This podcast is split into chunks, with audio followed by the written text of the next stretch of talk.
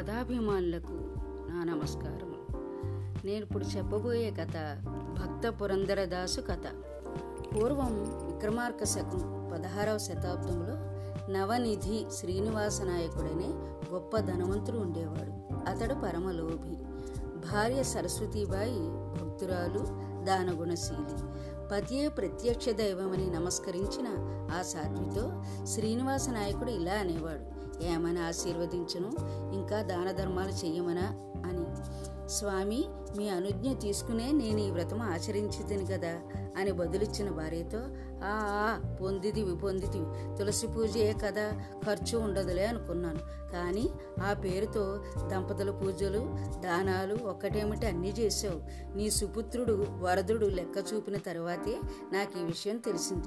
నువ్వు ఇలాంటి నాగవ్రతాలు చేస్తే చాలు. మనమందరము తలకొక జోలే పట్టుకోవాల్సి వస్తుంది అని అనేవాడు శ్రీనివాస నాయకుడు. రామరామ అట్లా అనకండి. భగవంతుడు మనకిచ్చినప్పుడే ఇచ్చినప్పుడే దానాదులు లేకుంటే లేనప్పుడు ఇయ్యగలమా అని సత్యం పలికిన సరస్వతీబాయితో శ్రీనివాస నాయకుడు ఇందులో భగవంతుడిచ్చినది ఏమున్నది మా తాత ముత్తాతలు మా నాన్నగారు నేను ఎంతో శ్రమించి ఆర్జించినదే కదా అని అనేవాడు. దాన ధర్మాదులకు ఉపయోగపడని ధనమెందులకు స్వామి? ఇట్టి సత్కార్యములే సద్గతులకు చద్దిమూటలని సాధు సజ్జనులు అంటారు అని హితవు చెప్పిన భార్యతో భర్త ఆ సన్యాసుల మాటలకేమిలే వాళ్ళు అలానే అంటారు. అవన్నీ ఆచరిస్తూ కూర్చుంటే మనకు మిగిలేది బూడిదే. చూడు సరస్వతి ధనమూలం ఇదం జగత్ అన్నారు. ఆ సిరి యొక్క గరిమ ఎంతో కష్టపడి సంపాదించిన నాకు తెలుసు అని అనేవాడు. ఆ భార్యాభర్తల సంభాషణలు ఇలా ఉండేవి శ్రీనివాస నాయకుని అనంత పూర్వజన్మ పుణ్యము లేక సరస్వతీబాయి అఖండ సౌశీల్య మహత్యము పుట్టులోబి అయిన శ్రీనివాస నాయకుని భక్త పురంధరదాస్గా మార్చాలనుకున్నాడు పాండురంగ విఠలుడు. ఏ దుర్గుణానినైనా నివారించవచ్చును కానీ లోభగుణాన్ని మార్చుట దుష్కరమని అనుకున్న స్వామి స్వయంగా ఆ శ్రీనివాస నాయకుని వద్దకు ఒక బ్రాహ్మణుని వేషంలో వచ్చాడు. ఎవరి పాదాలకు సకల చరాచర జీవులు ముక్తికే చేతులు జోడించి నమస్కరిస్తాయో అట్టి స్వామి శ్రీనివాస నాయకుని ముందర నిలిచి ఏదైనా దానం ఇవ్వమని యాచించేవాడు. కసురుగుంటూ వెళ్ళగొట్టేవాడు నాయకుడు. భగవంతుడు శ్రీనివాస నాయకుడు ఎన్ని అవమానాలు చేసినా రోజు పుత్రవాత్సల్యంతో వచ్చి ఏదో ఒకటి దానమిమ్మని అర్థించేవాడు. భగవంతుడు ఎన్నిసార్లు అడిగినా ఆ శ్రీనివాస నాయకుడు ఒక్కసారి కూడా ఏమీ ఇవ్వలేదు. ఇలా ప్రతిరోజు ఆ లక్ష్మీపతి శ్రీనివాస నాయకుని మార్చడం కోసం పడరాని పాటలు పడ్డాడు. బహుశా ఎందుకేనేమో ఆ భగవంతుడు ఆశ్రిత పక్షపాతి అని నిందింపబడినాడు. నీవే తప్ప ఇతర మెరుగునని శరణ వేడిన సరస్వతీబాయిని రక్షించడానికేనేమో ప్రాయశ స్వామి ఇన్ని పాటలు పడ్డాడు. లేదా కర్మయే పరమాత్మన నిజం నిరూపించేలా శ్రీనివాస నాయకుని పూర్వజన్మల పుణ్యానికి ఫలముగా ఇలా అనుగ్రహించదలిచినాడేమో స్వామి. ఆ పన్నగసాయి లీలలు అర్థం చేసుకోవడం ఎవరితరము ఏమైనా సరే నీకేమీ ఇవ్వను అని నిక్కచ్చిగా అన్నాడు ఒకరోజు విప్రవేశలో ఉన్న భగవంతుని చూసి శ్రీనివాసనాయకుడు అయ్యా వీడు నా ఒక్కగానొక్క కొడుకు. వీడికి ఉపనయనం చెయ్యాలని సంకల్పించాను. ఓం ప్రథమంగా మీ వద్దకు వచ్చాను మీరు దయతో ఏది ఇచ్చినా తీసుకుంటాను అని అడిగాడు భగవంతుడు. ఏది ఇచ్చినా తీసుకుంటావా అని రెట్టిస్తూ నేను ఇచ్చేది కిమ్ మనకు తీసుకుని వెళ్ళిపోవాలి అని అంటూ ఇల్లంతా వెతికి వెతికి తుప్పు పట్టిన కాణీబిళ్ళ తెచ్చి విఠలునికి ఇచ్చి పంపించి పేడా వదిలింది అనుకున్నాడు. ఏదో పని మీద నాయకుడు బయటికి వెళ్ళాడో లేదో మళ్ళీ ప్రత్యక్షమయ్యాడు విఠలనాథుడు. అమ్మా నాకు సహాయం చేయండి అని అన్నాడు.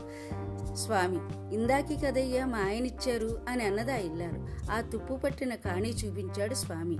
కిన్నురాలే నిస్సహాయంగా నిలుచున్న ఆమెను చూసి పరమాత్మ అమ్మ మీ ముక్కరి ఇప్పిస్తే నా అవసరం తీరుతుంది అని అన్నాడు. నీళ్ళు నములుతూ యాచించిన పేద బ్రాహ్మణుని చూసి జాలిపడి సరస్వతీబాయి వెంటనే తన ముక్కరి తీసి ఇచ్చింది. మనసారా ఆశీర్వదించి ముక్కరి తీసుకుని స్వామి వెళ్ళిపోయాడు. విప్రునికి ముక్కరి ఇచ్చింది కానీ భర్తకు ఏమని సమాధానం చెప్తుంది? ఏమి చేయాలరా భగవంతుడా అని వ్యాకులు పడుతుండగా ఆమె ప్రాణాల పాలిట రెండో కాలంలో శ్రీనివాస నాయకుడు వచ్చి ఏది నీ ముఖ్యరా అని ప్రశ్నించాడు. లోబుకి ధనం తప్ప ఇంకేది కానరాదు కదా. ఎక్కడుందో వెతికి తెమ్మన్నాడు భర్త. రంగరంగ ఏమి లేల స్వామి నాకు దిక్కెవరు? అని భగవంతుని మొరపెట్టుకుంది సరస్వతీబాయి. ఇది ఏమైనా సత్యయుగమా చమత్కారాలు జరగడానికి? అని అనుకుని మరణమే శరణ్యమని నిశ్చయించుకున్నది. ప్రేమతో అడుగులిచ్చినందుకే స్వామి సుధామునికి అనంత ఐశ్వర్యాలు కడకు కైవల్యం ఇచ్చాడు ఇక అవసరానికి ఏమీ సంకోచించగా అడిగినదే తడవుగా ముక్కెరిచ్చిన సాధ్విని మరుస్తాడా స్వామి? సాధ్వి నీ దానగుణానికి భక్తికి మెచ్చాను. ముక్కెర ధారపోసి ముక్తేశుడనైన నన్ను కొన్నావు. ఇదిగో ముక్తిని తొలతూచిన నీ ముక్కెర అన్న భగవంతుని అంతర్వాణి వినిపించింది సరస్వతి బాయికి ఎంతో సంతోషంతో ముక్కెర తీసుకుని భర్త దగ్గరికి వెళ్ళింది. అది చూసి అవాక్కయ్యాడు నాయకుడు. విప్రుడు తన వద్దకే వచ్చి ముక్కెర అమ్మాడు. విషయం తెలిసింది ఆ దంపతులకు. రోజు విప్రవేశంలో వచ్చి యాచించినది ఆ విఠలేశుడని అవగతమైంది ఆ దంపతులకు. వడివాయక తిరిగే ప్రాణబంధుడు స్వామి. అన్న సత్యం తెలుసుకున్నాడు నాయకుడు.